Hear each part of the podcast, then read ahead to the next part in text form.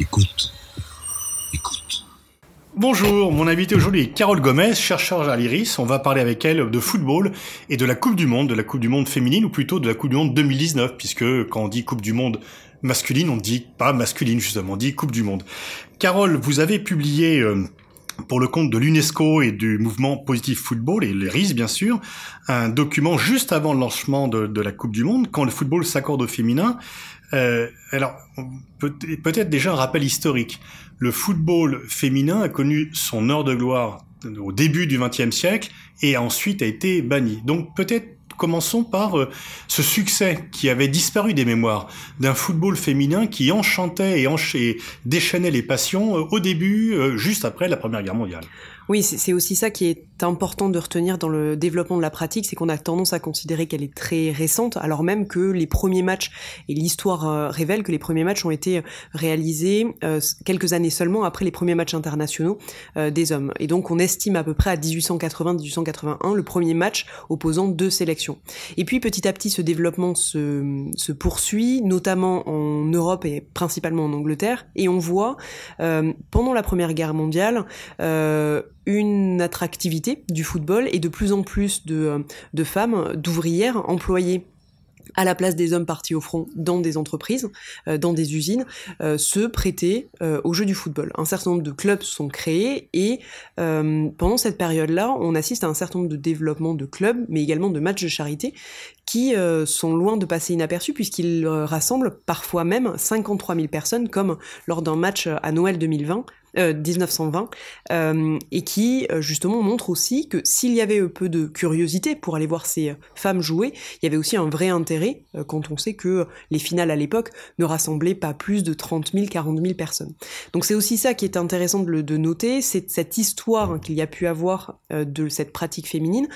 les, les, sources sont assez faibles, euh, mais on arrive quand même à trouver un certain nombre d'éléments, et c'est surtout euh, voir comment est-ce que cet essor euh, était vraiment assez fort, et comment est-ce qu'il a été stoppé pour des raisons... Hmm. alors ça, ça, a été effectivement donc le développement actuel n'est pas une création, mais plutôt une recréation de quelque chose qui existait. Comment expliquer à l'époque l'engouement que suscitait ce football féminin avec des audiences euh, non pas télévisée bien sûr, mais dans le stade, qui était aussi importante que celle des matchs masculins Alors plusieurs raisons peuvent être avancées, et notamment ça a été le travail d'un de, certain nombre de, chercheurs et d'historiens. La première, c'était euh, le fait qu'il y avait une, une, une volonté de voir du spectacle, hein, et donc tout match qui rassemble des hommes ou des femmes euh, prêtées à, à, une activité dominicale pour aller se rendre au stade. La deuxième raison, c'est... C'était une activité spectacle un peu comme quelque chose d'extravagant ou non, c'était vécu comme une vraie pratique sportive? Alors, il y a, y a, eu deux analyses qui ont été faites et ça va vraiment dépendre des périodes où pour certains on considérait que c'était un peu euh, se mettre, c'était les femmes qui se mettaient en spectacle et c'était un peu quelque chose de d'une activité euh, euh, sortant de l'ordinaire et qu'il fallait ne pas rater sous aucun prétexte. Alors que d'autres considéraient qu'il y avait une réelle euh, performance sportive et qu'elle était appréciée au même titre que, que celle des hommes. La seconde raison qui peut expliquer aussi cet intérêt euh, assez fort euh, de la part d'un certain nombre de spectateurs à se rendre au stade, c'est que ces matchs étaient souvent réalisés dans le cadre de matchs de charité. C'est-à-dire que les fonds récupérés pour aller voir, quand on achetait son ticket pour aller au stade, étaient ensuite reversés à une caisse qui permettait de venir en aide aux blessés de guerre, aux orphelins et aux usines qui avaient été euh, mise en difficulté à, cause de l'effort de guerre. Donc il y avait une vraie euh, euh, fibre presque patriotique d'aller voir ces femmes jouer pour venir soutenir d'une certaine façon l'effort de guerre qui était mené. Mais on aurait pu euh, soutenir guerre par d'autres moyens. Donc il y avait aussi une attractivité du spectacle. Les matchs, euh, d'après les échos que vous avez eus, les historiques que vous avez faits, les matchs étaient plaisants à voir. Oui, tout à fait. Et c'est quelque chose qui, qui a tendance à être euh, souvent oublié, même si un certain nombre de photographies, de résumés montrent qu'il y avait une attractivité, qu'il y avait du spectacle, qu'il y avait des buts, qu'il y avait des mouvements défensifs assez intéressants, qui a tendance à être un peu effacé aujourd'hui. Et surtout, c'est ce spectacle et euh, ce caractère très physique des matchs qui était précisément pointé du doigt par un certain nombre de ces détracteurs qui considéraient que c'était une pratique bien trop dangereuse pour les femmes, surtout dans une période de fin de Première Guerre mondiale où l'un des objectifs était aussi de repeupler entre guillemets le pays ou et plus largement l'Europe où était la pratique la plus importante. Donc c'est, on a eu un basculement dans les années 1920-1925 où vraiment de cette pratique que certains appelaient de folklorique, d'autres de tout à fait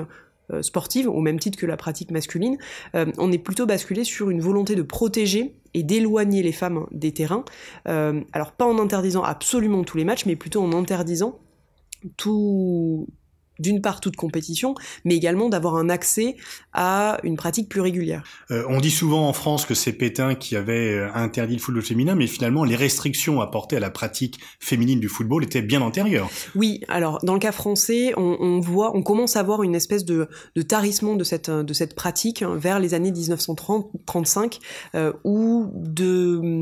d'une activité assez intéressante et assez développée au tournant des années 1920, on tout petit à petit euh, voit cette, euh, cette, cette progression euh, diminuer. Et donc, au final, la, la, directive de Pétain et la directive de Vichy d'interdire cette pratique féminine, elle intervient un peu comme le, le coup de grâce apporté à cette pratique sportive, mais le football n'a pas été le seul, puisqu'un certain nombre d'autres sports considérés comme trop physiques ou trop violents ont également été interdits. Alors bon, peut-être rappelons quels étaient les arguments mis en avant pour euh, interdire ou limiter la pratique sportive pour les femmes Oui, il y en avait beaucoup. Ils étaient aussi assez aussi extravagants les uns que les autres. Le premier, c'était la question de la pudeur, où il était pour certains euh, absolument euh, inconcevable de voir des femmes pratiquer une activité en public et surtout en tenue qu'ils considéraient comme trop légère. il y avait aussi des arguments de santé et c'est sur lequel on, c'est aussi ceux-là qu'on retient avec une activité physique beaucoup trop importante qui euh, risquerait de provoquer des euh, dégâts irréversibles euh, au niveau des fonctions reproductrices. Et là encore, le contexte de post-première guerre mondiale et donc de volonté de... le tout, bien sûr, aucunement basé sur une étude médicale. Il y avait un certain nombre de médecins qui, avec, qui avaient mené des expériences et qui considéraient qu'il y avait une potentialité de conséquences irréversibles sur le corps des femmes et qui pouvaient engendrer une infertilité qui aurait été catastrophique euh, dans une époque de euh, post-première guerre mondiale. Vient la libération, les femmes acquièrent le droit de vote en 1944. Est-ce qu'elles euh, regagnent le droit de pratiquer le sport et le football? Non, à part, effectivement, à partir de 1945, les choses ne vont pas tout de suite se mettre en œuvre. Le, on va dire le véritable déclic va intervenir plutôt une vingtaine d'années plus tard, à la fin des années 60, 68, 69, où il va y avoir l'émergence d'un certain nombre d'initiatives, notamment à Reims, mais on peut aussi penser à Toulouse, euh, et à Juvisy, où euh, des clubs commencent à se former euh, de façon assez naturelle et puis petit à petit organisent leurs pratiques. Alors on se rappelle qu'à l'époque, en 68, le siège de la Fédération française de football a été occupé. on disait le football aux footballeurs, c'est mai 68. Est-ce que le développement du sport féminin, du football féminin, a à voir avec cette contestation, cette, euh, les batailles pour le droit des femmes, les batailles pour l'avortement? Est-ce que c'est lié à cela ou est-ce que ce sont des chemins tout à fait parallèles? J'aurais tendance à dire que c'est plutôt des chemins parallèles mais qui s'entrecroisent par différents euh, par différents aspects puisque au final euh, si c'est une bataille qui a démarré dès la fin des années 60 et 68 69 il y a véritablement eu un point euh, une, une, accélération à partir de 1970 avec la reconnaissance de la pratique féminine par la Fédération française de football. Et donc c'est aussi ça qui a permis de venir institutionnaliser et de venir mettre au clair une pratique qui jusqu'à présent n'était pas illégale hein, mais elle était simplement tolérée et, non encadrée. Et c'est précisément cette, euh, cette reconnaissance-là qui a permis d'accélérer un certain nombre de, de, euh, de mise en place de championnats qui interviendra quelques années plus tard, mais également de euh, équipe nationale qui a pu avoir une existence officielle à partir de ce moment-là. Alors quand même à l'époque, cette, ce développement suscite de nombreuses résistances avec des préjugés. Vous en évoquez certains dans le rapport qui font euh, sourire aujourd'hui ou qui peuvent mettre en colère, selon. Euh, mais donc il y avait là encore une, force euh, de résistance par rapport au fait que des femmes puissent jouer au foot. Bien sûr, et c'est, on le voit à travers les archives que l'on peut trouver à l'INA, on le voit à travers un certain nombre d'articles qui sont publiés, de journaux, mais également on le voit aussi à travers peut-être la fédération qui n'avait pas encore compris à quel point la place des femmes dans le football allait devenir quelque chose d'essentiel. Et c'est assez intéressant, surtout de se rappeler du chemin parcouru aujourd'hui, quand on voit que c'est quelque chose qui est au final assez récent et avec un vrai basculement, un vrai, euh, euh, un, vrai basculement à partir de 1998 et notamment euh, Aimé Jacquet en tant que directeur technique national qui donne un, coup de coup d'accélérateur à cette pratique-là. Et puis ensuite avec l'arrivée de Noël Legrette à la tête de la fédération fédération française qui permet de mettre en œuvre concrètement une féminisation, pas simplement sur les terrains, mais également au niveau de l'arbitrage, au niveau des entraîneuses, mais également au niveau de la fédération avec une féminisation avec des vice-présidents des secrétaires qui euh, incarnent cette réelle euh, féminisation. Et c'est d'autant plus important de le souligner qu'un certain nombre de travaux euh, au début des années 90 n'hésitaient pas à mettre en avant le caractère rétrograde de la fédération parce qu'il n'y avait pas une véritable considération qui était faite de la part des femmes où on considérait que la pratique féminine intervenait dans les questions annexes euh, qui devaient être traitées en fin de, en fin de congrès, euh, au même titre que euh, le football folklore, etc. Et il y a vraiment eu ce, en l'espace d'une quinzaine, vingtaine d'années, grâce à des petits pas faits par des pionniers par des pionnières, mais également avec cet accélérateur de Aimé Jacquet, mais également de Noël Legrette, d'arriver à la situation où on est aujourd'hui, qui est certes un, pas encore euh, optimal, mais qui a connu des progrès incontestables depuis des années. Alors là, on parle des fédérations. Dans les clubs, des gens euh, qui ne sont pas connus pour leur engagement féministe, euh, comme Louis Nicolin par exemple, euh, a joué un rôle quand même très important, pionnier pour développer la première équipe professionnelle en France avec Montpellier, et bien sûr Jean-Michel Aulas. Donc euh, là aussi, ils étaient un peu en avance sur leur temps, où ils ont rattrapé le retard qui existait. Oui, exactement. En fait, pour, pour le cas de Montpellier et le cas de Lyon, c'est quelque chose qui est assez intéressant à analyser, puisqu'on voit qu'il considèrent euh, qu'un espace est libre à ce niveau-là et qu'il au contraire qu'ils ont tout intérêt à euh, venir investir. C'est une démarche euh, à la fois de bon sens, mais également d'entrepreneurs, de chefs d'entreprise, qui considèrent qu'il y a un vrai marché à développer à ce niveau-là, et que si la pratique masculine est largement développée, popularisée et très largement démocratisée, celle féminine est encore à ses balbutiements et qu'il va falloir l'accompagner, la l'encadrer pour permettre la mise en place d'un club extrêmement performant, mais plus largement euh, de tirer vers le haut un championnat qui aujourd'hui est certes assez hétérogène, mais qui se distingue sur la scène nationale et continentale comme un des, championnats pour le moins intéressants, avec évidemment en tête de proue euh, l'Olympique lyonnais euh, et ses nombreux titres. Vous avez parlé de l'action de Noël Le qui s'est battu pour euh, avoir la Coupe du Monde qui soit organisée en France et donc qui a vraiment milité pour, qui a fait les efforts nécessaires. Il a également féminisé les instances dirigeantes de la fédération en mettant des femmes à des postes de responsabilité et dont on sait qu'elles ne sont pas des faire-valoir quand on connaît un peu leur tempérament aux unes et, et aux autres. et puis il y a en même temps des reproches qui sont faits. On dit oui, quand même, les filles sont pas payées comme les garçons, etc. Alors est-ce que euh, et ce, thème du verre à moitié plein, à moitié vide, euh, qu'est-ce que vous en pensez? Euh, c'est toujours une question un peu compliquée, même si euh, là encore il faut essayer de répondre à cette question dans, une temporalité autre que celle de l'immédiateté et du focus simple qui est fait sur la Coupe du Monde, où on a l'impression, à l'occasion de cette compétition, de découvrir les différents mots qui peuvent exister euh, dans le, football. Il y a plusieurs choses. D'une part, au niveau de, et comme j'ai pu le dire tout à l'heure, les progrès qui ont été faits par la fédération ont été immenses en l'espace de quelques années. En revanche, il y a encore un certain nombre de travaux à mener, à la fois sur euh, le terrain avec la féminisation euh, des, euh, des équipes, hein, avec un meilleur accès à tous les niveaux de ces joueuses, mais également au niveau des arbitres, des entraîneuses et des dirigeantes au sein de clubs, des districts et des ligues. pour le coup, et c'est aussi ça qu'il faut avoir en tête, hein, c'est la question de la rémunération qui est très largement et très souvent mis, mis en avant. Et c'est aussi sur ça qu'on qu'on insistait au sein du, au sein du rapport, c'était le fait que le modèle économique de la pratique féminine est encore parfaitement balbutiant. Et on se trouve aujourd'hui à une heure de choix, à savoir euh, quel est ce modèle économique et comment est-ce qu'on veut le définir. Est-ce que deux choix s'offrent à nous Soit on va plutôt se diriger vers un modèle économique basé sur euh, celui des hommes, où on sait qu'il est parfaitement imparfait, avec toutes les, euh, euh, dérives ou les défauts qu'on peut lui trouver, ou au contraire, on va faire le choix d'un modèle sui generis qui permet d'être, qui sera, qui devra être inventé, pensé, réfléchi en fonction des source de revenus, du modèle euh, de partenariat, de sponsoring euh, qui est propre euh, à la pratique féminine. Et c'est aussi ça qui est intéressant, c'est de se dire que aujourd'hui, la pratique féminine et le football féminin entre guillemets est un peu une heure de choix qui ne doit pas se penser dans 5, 10, 15 années, mais au contraire aujourd'hui pour pouvoir arriver à imaginer une pratique viable demain. Et ça fait aussi référence à la question des, primes. Aujourd'hui, donner des primes de, pour, ou par exemple des salaires de la même hauteur euh, du côté masculin que du côté féminin, euh, ce serait euh, sur le papier extrêmement intéressant et parfaitement égalitaire, mais d'un point de vue économique, ça n'aurait pas de sens puisque ce serait quelque chose qui ne serait pas viable. Et c'est aussi ça qu'il faut avoir en tête, c'est le côté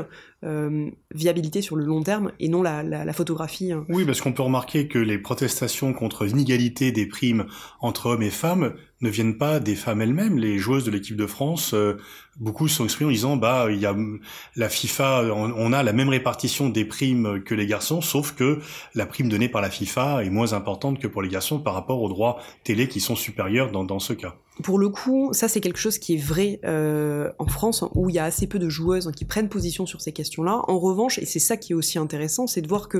euh, ça c'est quelque chose qui est en train de bouger à l'international. On a évidemment en tête hein, euh, la, les revendications des Américaines qui ont porté plainte à l'égard de leur fédération en mars dernier pour justement obtenir une égalité. Parce qu'elles rapportent plus d'argent que les garçons. Tout à fait. En fait, et pour avoir bien en tête les différents chiffres, pour avoir remporté une finale hein, de Coupe du Monde en 2015, elles ont touché une prime trois fois inférieure euh, à celle donnée aux garçons qui n'avaient simplement atteint que les huitièmes de finale. Euh, et alors même que le business model euh, du football aux États-Unis est très largement basé sur la pratique féminine. Et donc il y avait cette, espèce d'incohérence entre les règles édictées euh, par la FIFA et de l'autre côté la réalité du terrain. Et ce qui est aussi intéressant au-delà de l'exemple américain, c'est euh, ce vecteur, comment est-ce que le football est un vecteur de revendication sociale, sociétale, euh, voire même économique, dans, un certain nombre de pays. Et on peut penser là à différents exemples, notamment en, Amérique latine, où les Argentines ou les Chiliennes considèrent aujourd'hui que pratiquer le football, que euh, s'investir dans ce domaine-là, ou même être présente à la Coupe du Monde, est une façon de revendiquer leurs droits, leur place au sein de la société, euh, encore assez patriarcale, notamment en Argentine, et que ça permet, euh, par ce biais-là, de montrer à quel point les femmes peuvent porter un certain nombre de messages et devenir des rôles modèles pour des jeunes filles, des jeunes femmes, des femmes et même des hommes. Vous parliez des États-Unis où l'équipe féminine a beaucoup plus de succès que l'équipe masculine. Euh, comment expliquer la différence de niveau? Quelles sont les places fortes du football féminin en termes de compétitivité? Et on voit que, ne, serait-ce qu'à travers l'exemple américain ou chinois, euh, que ça ne correspond pas au même modèle que les places fortes du football masculin. C'est ça qui est aussi intéressant à analyser avec la, pratique du football, c'est qu'on va voir dans euh, le classement FIFA, et si on reprend le classement FIFA pour les femmes, on va voir que dégage un certain nombre de pays euh, qui n'ont pas forcément été euh, euh, autant touchés que des pays occidentaux, d'Europe occidentale, par des injonctions ou des interdictions qui les ont éloignés trop longtemps des terrains. Et donc dans ces cas-là, sur le classement mondial, les États-Unis, le Canada sont évidemment devant, mais également un certain nombre de pays d'Europe du Nord, les pays nordiques, Danemark, Suède, Norvège et également Angleterre, Allemagne. Euh, et la France hein, également euh, tient à, su rattraper son retard en une quarantaine d'années, euh, faisant fi d'un certain nombre d'interdictions qui n'étaient pas aussi présentes dans un certain nombre de pays. Est-ce que l'on peut dire que dans les pays où les droits des femmes est le mieux respecté, l'équipe de football est la plus compétitive? Ça, ça va. Il faudrait faire une, une, une, une corrélation exacte entre, entre ces éléments-là, euh, mais il n'est pas impossible qu'il y ait effectivement euh, cette, euh, cette corrélation, même si des, des exceptions peuvent, peuvent exister. Mais ça peut être l'objet d'une nouvelle étude. Vous montrez dans votre étude le développement des équipes féminines qui jouent des compétitions internationales, au départ quelques dizaines et maintenant presque 160. Oui, effectivement, et c'est aussi ça qui est encourageant, et c'est aussi pour ça qu'il faut plutôt parler de verre plein que de verre vide, euh, c'est euh, cette popularité du football, mais également son, sa, mondialisation. En 1991, lors de la première Coupe du Monde organisée par la FIFA, il n'y avait que 51 équipes, sélection nationale féminine, qui étaient présentes. 27 ans plus tard, en 2018, on a fait le compte, il y en avait 559 et qui se répartissent sur absolument tous les continents. Donc c'est assez intéressant à différents égards. D'une part, il y a eu une démocratisation euh, de ce football, euh, puisqu'il est pratiqué par euh, trois fois plus d'équipes, mais également une mondialisation, puisque quasiment aucun continent n'est épargné, et on voit même, si on fait une analyse un peu plus fine en fonction des confédérations, que c'est précisément la Confédération africaine, la CAF, mais également la Confédération asiatique, qui sont les plus actives sur le sujet et qui ont mis qui ont permis euh, à des fédérations euh, et à des commissions féminines d'encadrer et de développer cette pratique féminine. Donc il y a un développement qui touche tous les continents, euh, sans exception. Pourtant, il n'y a pas de pays arabe qui soit qualifié pour cette Coupe du Monde féminine.